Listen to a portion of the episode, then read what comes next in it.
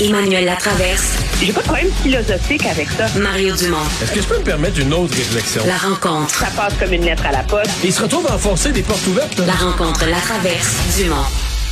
Bonjour Emmanuel. Bonjour.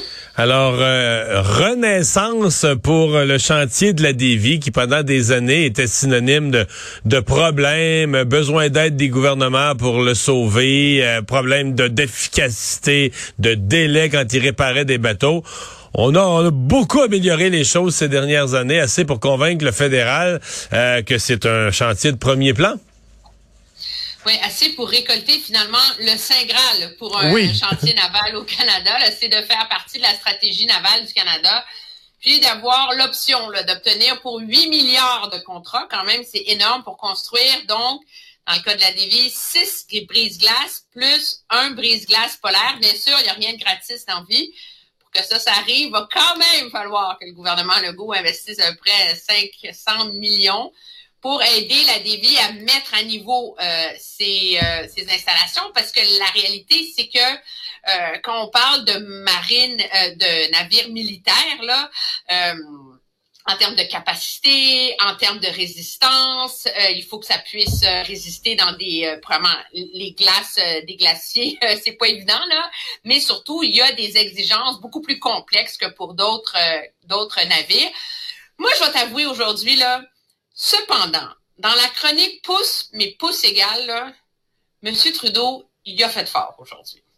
Non, mais il était influencé, il était influencé par François-Philippe Champagne, là. Il était meneur de troupes, meneur de troupes. Non, mais ça, c'est correct. il y avait quelque chose de, touchant là-dedans. Puis la mise en scène était super belle avec tous les travailleurs. Puis, c'est une, entreprise qui en a tellement arraché pendant tellement longtemps. C'était comme la risée du pays, tu sais, à la dévie, les de losers à Québec sont pas capables de s'organiser. Mais là, ils rentrent, tu sais, dans les ligues majeures. Puis, c'est énormément d'emplois, 1800 emplois, c'est des emplois payants. Bravo, j'en suis. Mais d'entendre le premier ministre Trudeau vilipender Stephen Harper comme un gros méchant qui, à l'époque, avait pas voulu que la Dévie fasse partie de la stratégie maritime, là. C'est parce que ça fait huit ans qu'il est au pouvoir, là. Ben, c'est même pas ça. C'est que à ben. l'époque, je suis retournée juste pour être sûre, parce que c'est un dossier que j'avais couvert à l'époque, mais tu sais, des fois, tu te trompes. Au moment où cet appel d'offres pour faire partie de la stratégie avait lieu, la Dévie, le, le propriétaire de la Dévie était en banqueroute. Donc, la Dévie avait comme pas de propriétaire.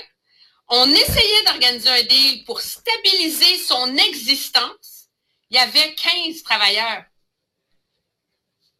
Donc, c'était pas une entreprise stable, prospère, qui avait fait ses hmm. preuves, à qui tu allais vraiment donner les clés du char pour construire les bateaux de la marine. Mais c'est un cercle vicieux, là. Moi, moi j'ai... Moi, je, c'est assez évident, mettons, que le chantier Irving, là, le fédéral, parce qu'il était bien plugué politiquement, sur tous les partis d'ailleurs, plus ses libéraux, mais ses conservateurs un peu aussi, euh, on ne l'aurait jamais laissé tomber comme ça. Euh, donc, il serait jamais descendu aussi bas parce qu'on l'aurait toujours renfloué un coup de contrat gouvernemental. Avec la déviation, c'est un cercle vicieux. Puis Stephen Harper, je considère pas qu'il a, fait un peu pour la dévier. Puis Justin Trudeau, ça fait huit ans. Si ça avait été une urgence, la dévie, comme il dit, là, il aurait pu le faire plus tôt parce que autant c'est une bonne nouvelle aujourd'hui, pour moi, c'est aussi le rétablissement d'une certaine justice. Moi, j'ai défendu la dévie politiquement, là, en politique, quand c'était plus défendable. Parce que je me disais, le Saint-Laurent est un axe de transport majeur, c'est un cours d'eau majeur sur la planète Terre. C'est pour le Québec, c'est stratégique. Et tu peux pas pas avoir un chantier maritime majeur le long du Saint-Laurent, ne serait-ce que pour réparer un paquebot qui qui brise en chemin. Mais euh, ça fait dur un bout de temps. Puis les gouvernements ont, ben, tu sais, les gouvernements arrivaient à la dernière minute avec du sauvetage là, tu sais. Ben. Ouais, mais je suis pas sûr que de, le moment pour sauver la dévie, c'était quand fallait qu'elle fasse la preuve qu'elle était capable de construire des navires militaires à 5 milliards non, Tu ne pouvais pas à l'époque, tu pouvais pas leur donner des gros contrats comme ça, c'est ça. Ils pouvaient pas construire des Écoute, parce que c'est une chose d'avoir le contrat, mais après ça, un navire de premier plan comme ça, un brise-glace, full technologie, il faut sois capable de le construire, là. Mais le pire là-dedans, c'est même pas de critiquer Harper parce que tu dis, OK, c'est de bonne guerre, c'est la politique. C'est que c'est comme faire preuve de d'amnésie sur les premières années au pouvoir de Justin Trudeau. Est-ce que je peux te rappeler l'affaire Mark Norman, mon cher ami? Est-ce que je peux te rappeler oui, l'histoire de Norman. Oui, hein, on se rappelle de ça. Parce que la CISPAN, le fameux chantier naval à Vancouver qui est supposé construire les navires de ravitaillement devait être livré en 2012. Pas encore livré. OK? À un moment donné, la marine, il n'y en avait plus de navires de ravitaillement. Là. C'était comme, tu sais, c'était en termes d'opération, là, c'était crise majeure.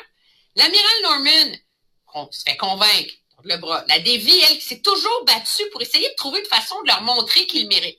Ont eu l'idée de prendre un bateau de conteneurs puis de leur transformer en navire de ravitaillement. Ils ont convaincu, pas euh, Bob, le secrétaire en bas, le chef de la marine canadienne. Le gouvernement Harper a signé le contrat. C'est comme le premier geste qui a été fait pour essayer de venir en aide à la, à grâce à Stephen Blaney à l'époque. Quand les libéraux sont arrivés au pouvoir, ils ont tout fait pour annuler le contrat. Et on se demande toujours si c'est pas ça qui a mené au départ de Scott Bryson comme président du Conseil du Trésor. Ils ont accusé au criminel le chef de la marine canadienne vrai, hein? pour cette affaire-là. Puis là, après ça, il se pointe trois ans plus tard, puis il vient faire la morale comme le grand défenseur de l'avenir de la Davy, puis que tous les autres sont méchants. Un peu fort de café. Tu sais, il y avait juste à pas en parler. Puis dire, on est content, on a confiance maintenant, c'est des beaux emplois. Tu sais, des fois, là, less is more. C'est un Ouais. bel exemple, mais... Mais- quand même, je pense que tout le monde au Québec est content pour Mais, mais l'amour entre M. Trudeau et M. Legault, il n'y en avait pas un peu trop matin? Je veux dire, pas qu'il n'y avait jamais trop d'amour dans la vie, mais je veux dire, euh, de démonstration visible, c'était pas... euh, écoute, on était aux cheveux de la caricature, là. Ouais, c'est sûr, mais c'était drôle en même temps. Je pense que, ils s'aiment tellement pas les deux là que sur un beau truc comme ça, je pense qu'ils voulaient. euh, monsieur, c'est surtout Monsieur Legault qui en a beurré épais là. Ah ouais, il est sorti.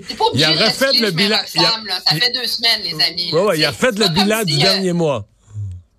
Ouais, c'est ça. C'était, un. Mais tu sais, c'est pas comme si Québec s'en sort gratuit là, parce que c'est Québec qui va payer 500 millions pour mettre à niveau euh, le fameux, euh, le fameux euh, chantier naval. Puis surtout, comme je disais, c'est c'est une chose de rafistoler en temps et en respectant le budget, ce qui est pas peu dire dans ce milieu-là.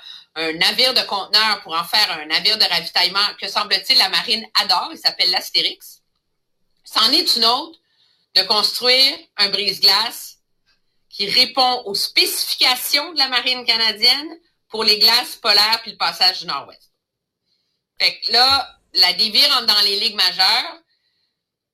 Il va falloir qu'elle démontre en vérité qu'elle est aussi bonne. Ça, ça serait pas trop difficile parce qu'il n'y en a pas un qui a été capable de livrer un navire en temps et en budget, mais qu'elle mérite de jouer dans, dans ces ligues-là. Donc, c'est un gros test pour la Navy de la aussi. Emmanuel, la Fédération des médecins spécialistes, qui finalement, ce matin, ils avaient émis ce communiqué assez agressif, mais dans les premières minutes là, du dépôt de la réforme euh, du B sur la santé. Et là, ils se sont donné une semaine pour euh, laisser tomber un peu la poussière et là, faire une réaction en bonne et due forme sur l'ensemble de la réforme. Euh, on était redescendu des grands chevaux ce matin. là. Oui, comme disait ma mère, tourne-toi la langue cette fois dans la bouche avant de parler. C'est sûr que, en vérité, la, FMSQ, il faut le dire, est dans une position délicate. Hein. Je pense que leur, leur réaction euh, hyper agressive la semaine dernière a mal passé. Ils s'en sont rendus compte. Ils ont eu l'air isolés. Euh, t'as pas envie de te retrouver dans ce débat-là dans le même club que la présidente de la FIC, Julie Bouchard, là, puis c'est ce qui est un peu euh, arrivé. En même temps, la FMSQ, c'est pas une seule profession, là, c'est 35 spécialités, puis à un moment donné, il faut comme réussir à faire la part des choses là-dedans. Donc, je pense que leur, leur, euh, leur réaction était très posée aujourd'hui. Ils ont souligné euh, les choses bien sur euh, euh, le côté interdisciplinaire, les parcours de soins, etc. Puis ils ont une inquiétude sur la place des médecins dans les vraies décisions qui vont arriver. Puis je pense que moi, en l'écoutant, j'ai trouvé ça intéressant. Ouais, il y a une logique. que C'était pertinent. Puis objectivement, il va falloir voir ce qui se passe en commission parlementaire. Puis moi, je suis de ceux qui pensent qu'avant tout, ça va dépendre de l'opérationnalisation euh, de tout ça. Puis il y a un aveu aussi qu'il y en a certaines professions euh, qu'il faut qu'ils revoient leur façon de faire. Là. Maintenant, on sait c'est lesquelles, là.